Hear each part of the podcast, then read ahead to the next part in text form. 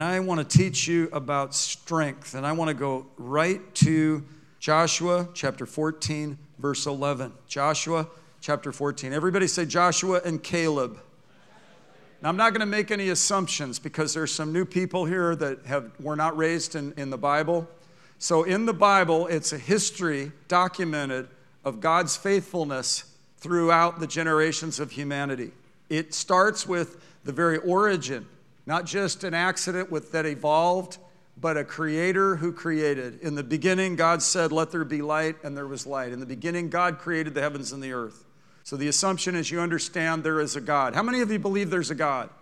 How many of you believe He's a rewarder of those who seek Him? Good, I'm in a good room then. Well, there's beliefs that are held deeply by people that believe the good news and the good report. This is a document that tells us about a God who gave us free will, and sadly, the prototype couple, Adam and Eve, fell in sin and disobeyed and forfeited their dominion and their authority and really messed things up for a while. And it, the fall, it's called the fall of man by theology and by the Western civilization that has understood it. And for, the, that matter, the entire earth, the Middle East, the Eastern nations, the European nations, all the earth, the Bible says, lies in the power of the evil one. That's why so, it's so important for us to understand when Jesus was sent into the world, he came to seek and save that which is lost and to destroy the work of the devil. And on the cross, he didn't say, I missed it. He didn't say, bummer, I didn't complete my task. He said, It is finished. Everybody say, It is finished. So he paid the price for humanity's sin. He who never sinned became a sin substitute. Sin separates us from God. And he who knew no sin became sin for us. That's an amazing thing. His identity was in purity and holiness, and his life was unfiltered and unhindered and uninterrupted. He enjoyed constant, special, deep, rich communion with the Father all the time, 24 7.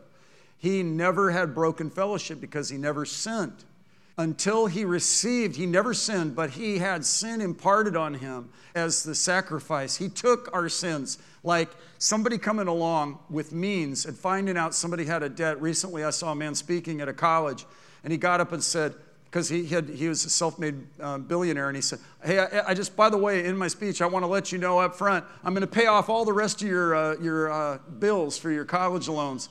And they all went, Ah, don't you know he was their favorite speaker of the whole year? He had the means to do it and the inclination, and he wiped off all their debt, and that probably made that crowd happy.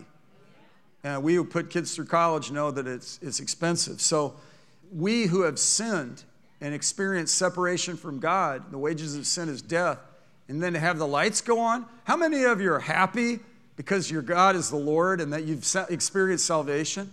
You say, Am I happy? I've kind of been miserable lately, Pastor Jeff.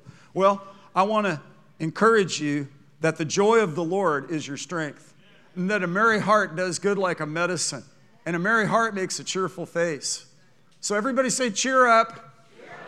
See, be of good cheer. Jesus said, It is I, be not afraid. He said, I've spoken these things to you so that in me you may have peace. In the world you'll have tribulation. But he said two things. He said, Take courage. And then another translation says, Be of good cheer. Courage and cheer flow together. And I, am praying that as I preach this, I'm laying this foundation just so you can come up to speed with it. There's a God. He gave us the law. We all broke the law and failed. The only way out is to follow somebody who has fulfilled and accomplished the fulfillment of all the things that Jesus did. And so we get in with him. We say, I'm with him. Like all the people at that college, all they have to do is point to the guy with the robe and the hat that said, I just wipe off their bill. So I'm with him. Everybody say, I'm with him. This is essentially what happens. And this is what happened to Joshua and Caleb. They were around Moses. They heard what happened in Exodus chapter 3, verse 8, when God said at a certain point, when ancient Israel was under terrible bondage by the ancient Egyptians for 428 years, and God said, Look, I've heard your cries, I've seen the difficulty, your distresses. I have a heart for you. I have come down to deliver you and bring you up to a promised land, a land that flows with milk and honey, a, a land that's rich with blessing. I have a place for you. I have a purpose for you. I have breakthrough for you. I have potential for you.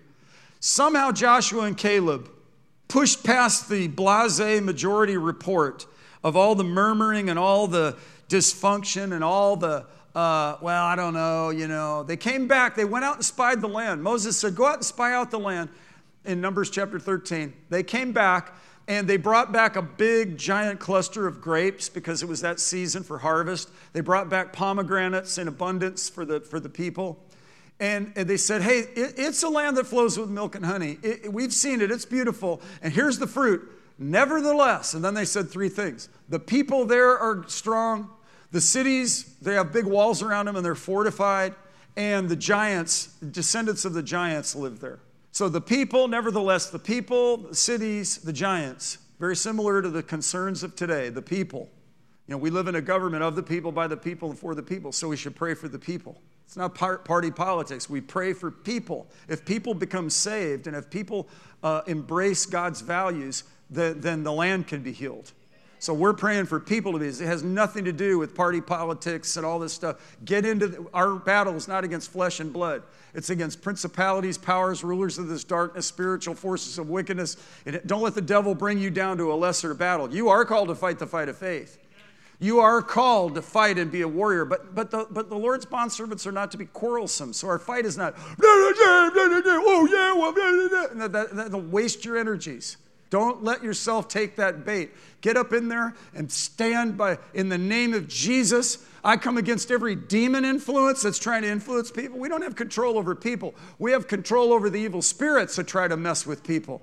When Jesus cast a demon out of the man from Gadara, it was actually legion, for we are many. Cast them out. And we take our place in faith in our generation. Hallelujah. Well, Joshua and Caleb, they saw the land with the Hittites, Amorites, Jebusites. They saw the problems. They weren't in denial. The other people said, We can't take the land. And people got all upset. Yet, Numbers chapter 13, verse 30, Caleb quiets the people before Moses. Quiet. They had no microphones, no public address system, no speakers. So he had to thunder this message We shall by all means possess the land.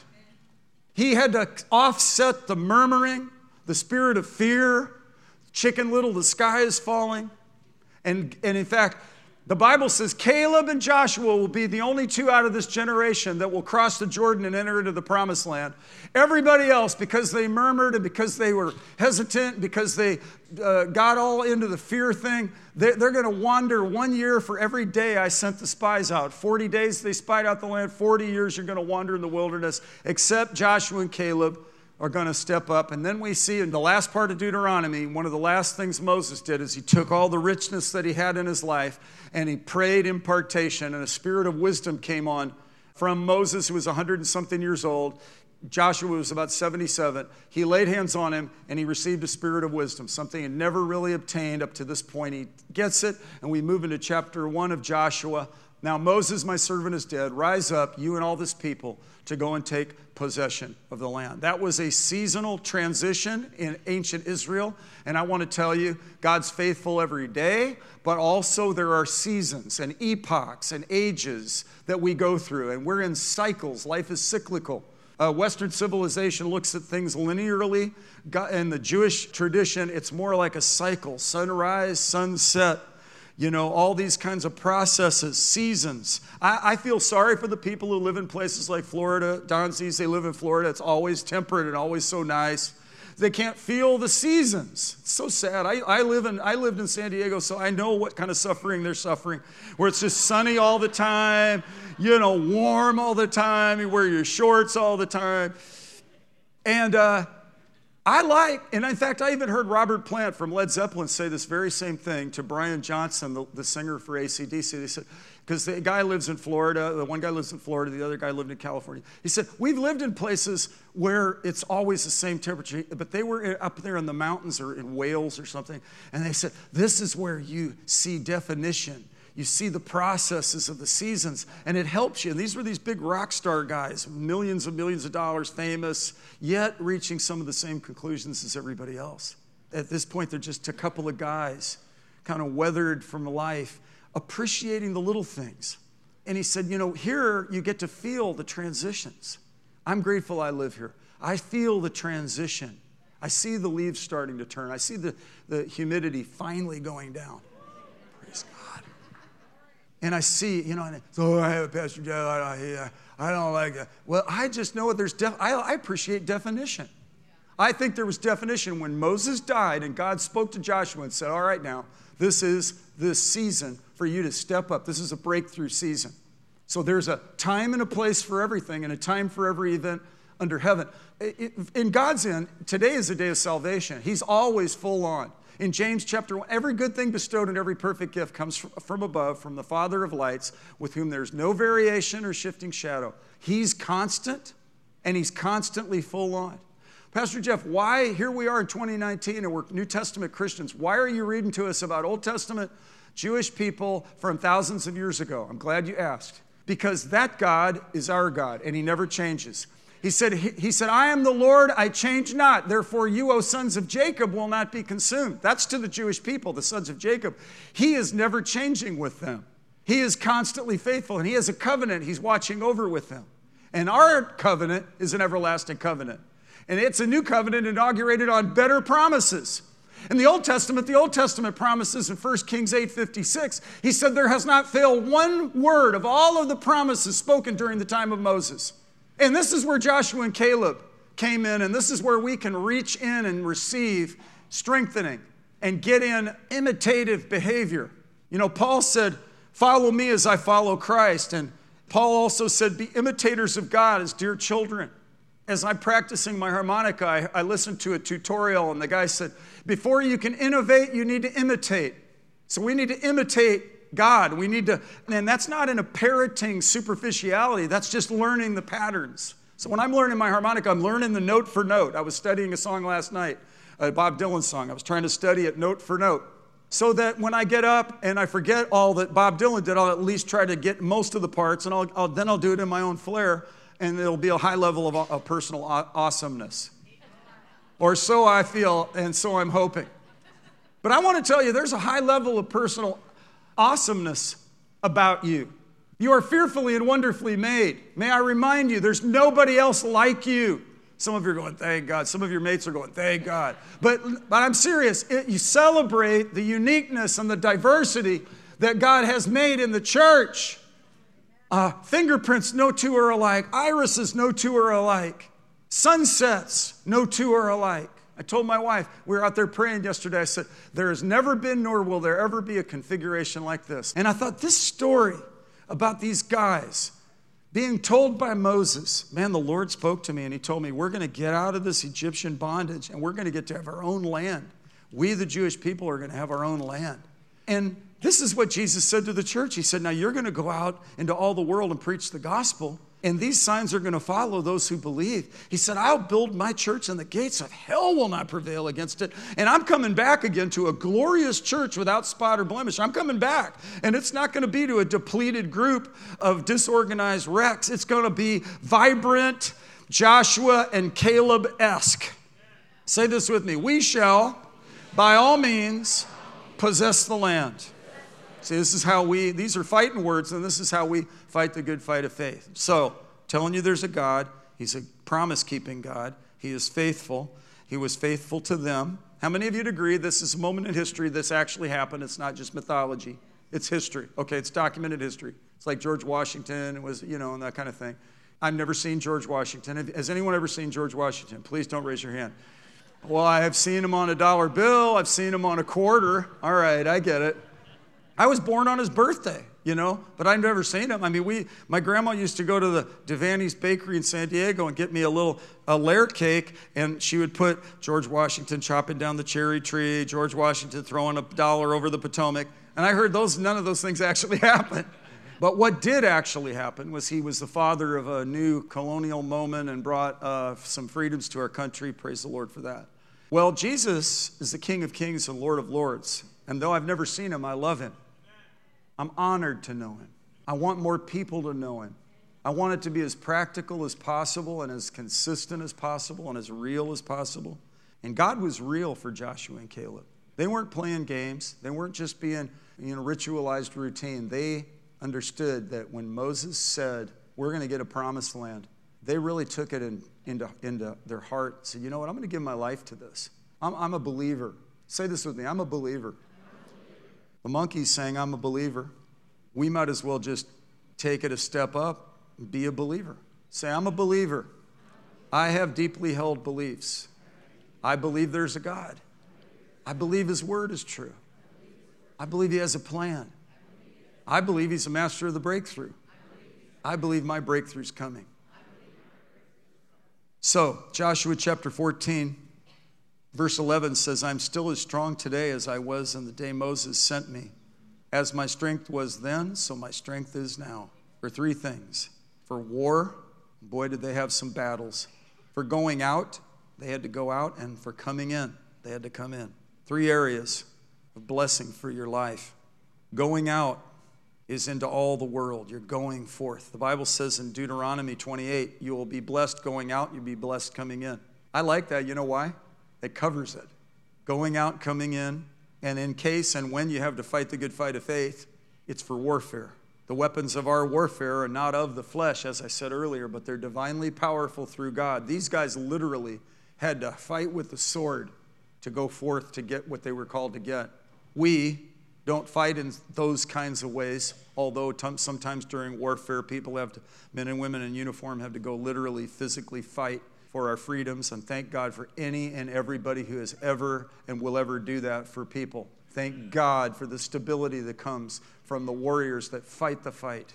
And thank God in the Spirit, because I think I'm the product of people who prayed warfare prayer in the 60s and 70s for a lost generation. I was a kids, I was in that lost, quasi hippie, counterculture moment where things were going berserk, where morals and standards and values and practices were all being questioned, and the tailspin of society.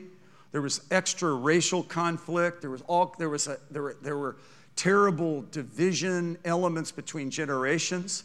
My Bible says that in the end, the hearts of the sons will return to the fathers, and the hearts of the fathers to the sons. I believe that, like what happened with Moses when he prayed for Joshua, who was basically on the son level, because Joshua never left the tent. Joshua and Caleb stuck around with the word that was spoken by the Lord through the man of God Moses at Kadesh Barnea. And in fact, this is why at 85 years old, Caleb was able to say, I'm still as strong now as I was. This is why David in Psalm 37 was able to say, I was young and now I'm old. I've never seen the righteous forsaken or God's seed beg for bread. This will help you, moms and dads, as you're praying for your children as they're making their own decisions, they're getting traction to become adults, and they're thinking for themselves. Come against the strategies of the devil, come against confusion, bind the strong man, come against evil spirits, pray for a spirit of wisdom and revelation on them. You see people get weakened. You pray like Paul the Apostle God, I pray they be strengthened with might and power by the Spirit in the inner man.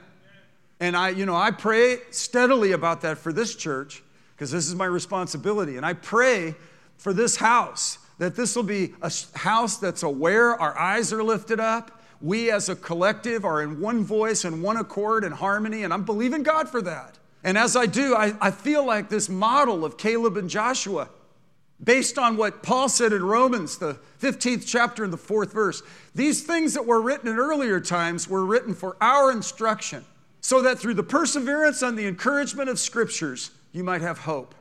We fix our, we're to fix our hope on the living God. We have this hope as the anchor for our souls. Hope that is seen is not hope. There's a tremendous amount of stuff God has planned for us that eye has not seen, nor ear heard, nor has it entered the heart of man, the things God's prepared for those who love Him. Some of you have fought the good fight of faith. Some of you held to great, cherished ideals as young people. You've been sorely tested. Some of you have been so discouraged that you're managing your expectations. I get that. But listen, lift up your eyes, for your redemption draws nigh. Fixing your eyes on Jesus, the author and the finisher of our faith. I think about strength. How do you strengthen your eyes? I talked to an optometrist, a doctor of optometry years ago. He said, Do this, because I was doing a lot of reading. I work on my harmonicas, I paint, I draw, I write. You know, so I'm doing a little tight, close work. And what he said is get your eyes and focus on the distance. If you're doing a lot of close work, get your eyes and focus on the distance. And I, I, feel like the Bible, he says, you know, all these battles and things, lift up your eyes and look unto him. I lift up my eyes to the hills. From Pastor, Pastor Patsy and I were in here, we were reading our Bibles, we in fatigues, and he told me that will strengthen and keep you from getting where you get so used to looking so focused that you need to, uh, you know, you become uh, nearsighted. It can contribute to weakness and things like that. I saw a podiatrist, a doctor, a lady doctor, talking to her female customers. She was on one of these uh, news magazine shows with a doctor, and they, they said, here's how to prevent yourself from, to strengthen your legs and to not hurt yourself and injure yourself with your footwear. I, I thought, wow, this is interesting. She said, I, I carry three pairs of shoes with me every day in my bag. And this lady, you know, she had this big bling bag, and it, sure enough, she pulled out a pair of flats and she slipped them on and she walked around with them. The doctor was going, the doctor was a male, so he's like, okay. And then, then she got out some, some wedges that were about two inches high, and she said, I put these on. And she said, These uh, help my calves and things. And then I'll wear my high heels when I need to wear. She said, You wear high heels? I heard they're bad for you. Well, they can be if you wear them all the time. But she said, I actually wear them for a while. And, and if I wear them and, and just keep rotating them, then it'll prevent damage and it'll make the whole musculature and things like that. I thought this is, was a medical doctor trained. She wasn't winning, you know, wasn't selling the shoes, you know, on some sort of dot com thing. So I thought, wow, that's cool. So now I have my, in my man bag, cowboy boots, uh, flip flops, and tennis shoes. So, you know, whatever, but whatever. How do you strengthen yourself? How do you strengthen muscle? There's some trainers here. And they've been, I'm told that it's good nutrition and exercise, diet and exercise. I know those are cuss words, but let's say them diet and exercise. So uh, it's resistance and protein. You need a balanced diet and meaningful carbs and things like that. But muscles tear down, and then the material that builds them back up, for the most part, is protein. Well, I think about the meat and the milk of the word, those are protein items. And I think about resistance, that's life, right? I mean, we resist the devil and he flees from us. In fact, when they spied out the land, they, yeah, the, the people are heavy duty. The walls are around Jericho. Life is tough. You know, I heard the song, Mama told me there'd be days like this, there'd be days like this, Mama said. And uh, my mom never did say. She was so caught up in her own world. She never really told me any of that. I was kind of idealistic. So I was in for some surprises in life. But thankfully, I learned okay, life isn't what it's supposed to be, it is what, it is. And so I need to be strengthened with might and power by His Spirit in the inner man. And the Bible says a couple of things be strong in the Lord and the power of His might. It doesn't say be strong in yourself. This great move of the Holy Spirit we're about to move into is not going to be by might or by power, by self help or self actualization or self improvement, although we should do the best with ourselves. But we need to get our understanding that our help comes from the Lord. It's not by might, not by power, but it is by the Spirit. My Spirit, says the Lord. He told that to Zerubbabel in the rebuilding of the temple. In effect, told that to Joshua and Caleb and Moses in this moment. He said, Every place on which the sole of your foot treads, I've given it to you. No man shall be able to stand before you all the days of your life. And then four times he said, Only be strong and very courageous. He said, This book of the law shall not depart from your mouth, but you shall meditate on it. A girl asked me on Friday night, What is meditation? It's pondering, looking at it, thinking about it, taking time with it, marinating in it, studying it, and asking the Holy Spirit to give you enlightenment and insight.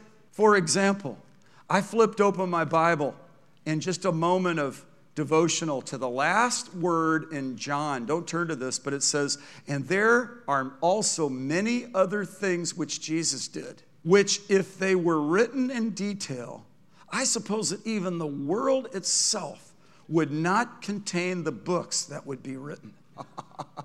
oh, I tripped out on that. I started meditating. I read it, I said it out loud. I said, that there are also many other things which Jesus did. If they documented it, there'd be piles and piles of books. We couldn't even go to Hawaii. There would be no sand on the beach. It'd just be books. People would be climbing Mount Everest. They had to be climbing over the books. There'd be books all up and down the highway. We'd be having to drive through books on top of books. We'd have to have tires that could deal with navigating over books. The whole earth would be covered with documentation of what Jesus did. Everybody say this with me. As my strength was then, so my strength is now. For war, for going out, for coming in. And my God shall supply all of my needs according to his riches and glory by Christ Jesus. How do you get strong in the Lord? This is one of the ways you do it. You've come to the gym and you've been doing some uh, bench pressing with me. You've done the work, you've connected. Do the work on the daily level and feed yourself on the word. Meditate on the scriptures. Pray in faith. And there's a prayer language, and it says in Jude 20, but you, beloved, building yourselves up on your most holy faith, praying in the Holy Spirit, keeping yourselves in the love of God. There's a strengthening that comes when we pray and we do the work and we do the, the homework and we spend time in the Word because God brings us to the conclusion that we shall by all means possess the land. I don't know what that means for you with your kids, with your relationships, your finances, with the season of your life. I mean, there, there, there's sunrise, sunset in people's lives, and there's grace sufficient and correspondent to every one of our days. As our days are, so shall our strength be. Go out with this your strength. Have a great day. God bless you guys.